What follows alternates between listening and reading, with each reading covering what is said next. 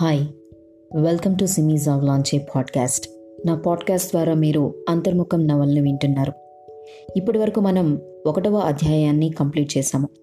ఈ రోజు నుండి నేను మీకు అధ్యాయం రెండును చదివి వినిపిస్తాను. ఇక కథలోకి వెళితే దాదాపు నలభై ఏళ్ళ క్రితం ఒకరోజు ప్రొద్దున్న ఎనిమిది నుంచి ఎనిమిదిన్నర వరకు నేను నా జీవితంలో అత్యంత విషాదకరమైన ఉద్విగ్నత అనుభవించిన అనుభవాల్లో ఒకటి జరిగింది. నా ఆలోచనలు ఇలా ఎందుకు సాగుతాయో అర్థం కాదు.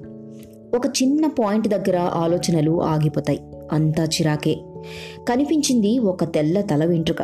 దాన్ని జుట్టు లోపలికి దాచేసో పీకి కిందకి విసిరేసో సమస్యని పరిష్కారం చేసుకోవచ్చు కదా? నేను అలా చేయలేదు. అరగంట సేపు అద్దం ముందు కూర్చొని ఇంకెక్కడైనా తెల్ల వెంట్రుకలున్నాయేమో అని పరిశీలించాను. నా గుండె ఆగిపోయేలా చాలా కనపడ్డాయి. నా జుట్టు నిండా తెల్ల వెంట్రుకలుంటే నాకు కానీ ప్రపంచానికి కానీ వచ్చే నష్టమేమీ లేదు. నేను ఆలోచిస్తున్నది అది కాదు. అంతకు ముందు రోజే మా ఆఫీస్లో విశాలాక్షి గారి వెంట్రుకల టాపిక్ వచ్చింది. ఆఫీసులున్నవి అందుకే కదా. దాదాపు రెండు గంటల చర్చ జరిగింది. విశాలాక్షి గారు కనుబొమ్మలకి కూడా రంగు వేస్తుందా వేయదా అన్న టాపిక్. నేను ఆవేశంగా నా అభిప్రాయం చెప్పాను. వయసుతో పాటు హుందాతనం నేర్చుకోవాలి. ఆ వయసులో అలా రావడం సహజం. దాన్ని కప్పిపుచ్చడం ఆత్మన్యూనతాభావాన్ని సూచిస్తుంది వగైరా వగైరా. ఇంత చెప్పిన నేను ఇంకో నెల రోజుల్లో నల్ల రంగు కొంటాను. ఎవరైనా ఏమోయ్ నిన్నటికంటే ఈరోజు జుట్టు ఫ్రెష్గా కనబడుతోంది అంటే దాందేముంది? మనం యంగ్గా కనపడితే మనసు కూడా ఉత్సాహంగా ఉంటుందంటూ నా కొత్త థియరీ చెబుతాను. అంటే ఒక్క రోజులో నా ఆలోచనలు భావాలు అభిప్రాయాలు మారిపోయాయి. మనిషి అభిప్రాయాలు మార్చడానికి ఒక తెల్ల వెంట్రుక చాలు. అది నేను అరగంట సేపు వెంట్రుకలు సర్దుతూ ఆలోచించింది. హడావుడిగా తలుపుకు తాళం వేసి బయటకొచ్చాను. నాకెందుకో రాత్రికి రాత్రి నా జుట్టంతా తెల్లబడిపోయినట్లు నా తెల్ల జుట్టు చూసి ఊళ్ళో అందరూ జాలిపడుతున్నట్టు అనిపించింది ఆ క్షణం. ఆఫీసు స్టాప్ దగ్గర పడడంతో నా ఆలోచనలకు భంగం కలిగింది. క్యాంటీన్లో టిఫిన్ చేసి ఎదురుగా ఉన్న ఆఫీస్ బిల్డింగ్ వైపు నడుస్తుంటే కారొచ్చి ఆగింది.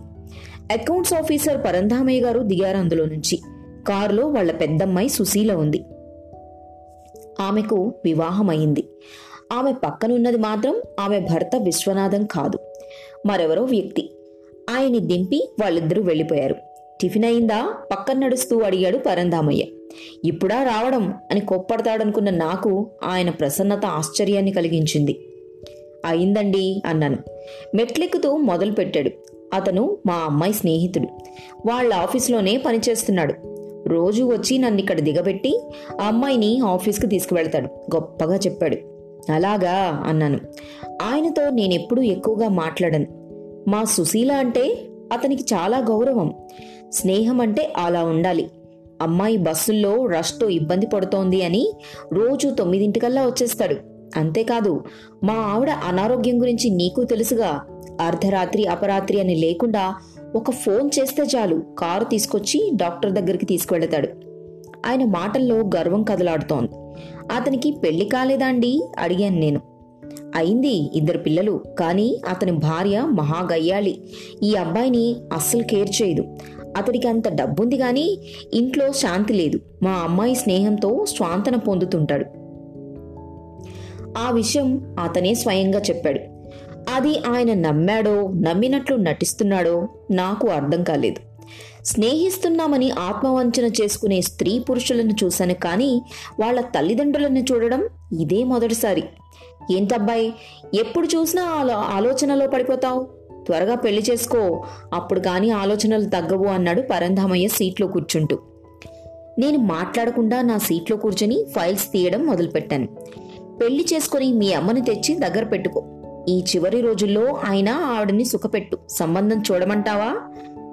ఇప్పుడే పెళ్ళి చేసుకునే ఉద్దేశం లేదండి. అసలు ఉద్యోగమే పర్మనెంట్ కాలేదు. నాకు పెళ్ళెందుకు? ఉద్యోగం పర్మనెంట్ అయ్యే అవకాశాలున్నాయిగా. అనుమానం ఏం లేదు. అయినా అవన్నీ చెప్పుకుంటావా? ఫలానా ఆఫీసులో ఉద్యోగం అని చెప్తే చాలు. పాతిక వేలైనా ఇచ్చి మరీ కూతుర్నిచ్చి పెళ్ళి చేస్తారు. నీకేం లోటుండదు.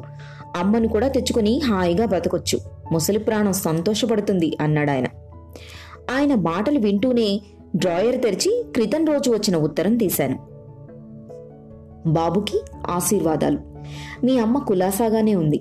ఇంకా ఎక్సర్సైజ్ చేయిస్తున్నాము. ఇప్పుడు బాగా నడవగలుగుతోంది. డాక్టర్ కూడా ఆమె ఆరోగ్యం గురించి తృప్తిగానే చెప్తున్నారు. నువ్వు పంపిన డబ్బు అందింది. అమ్మ గురించి దిగులు పెట్టుకోకు ఆమె సంతోషంగా ఉందన్న విషయం గట్టిగా చెప్పగలను ఉంటాను. కృప ఆంటీ. ఉదయం తెల్ల వెంట్రుకతో విచలితమైన మనసు శాంతంగా ఉంది. నా అశాంతికి కారణం అదొక్కటే కాదు. నా తల్లిని ఆశ్రమంలో చేర్పిస్తే నేనేదో ఘోర పాపం చేసినట్లు ఈ లోకమంతా ప్రతిక్షణం నన్ను దెప్పి పొడుస్తూ సలహాలిస్తుంది దేనికని?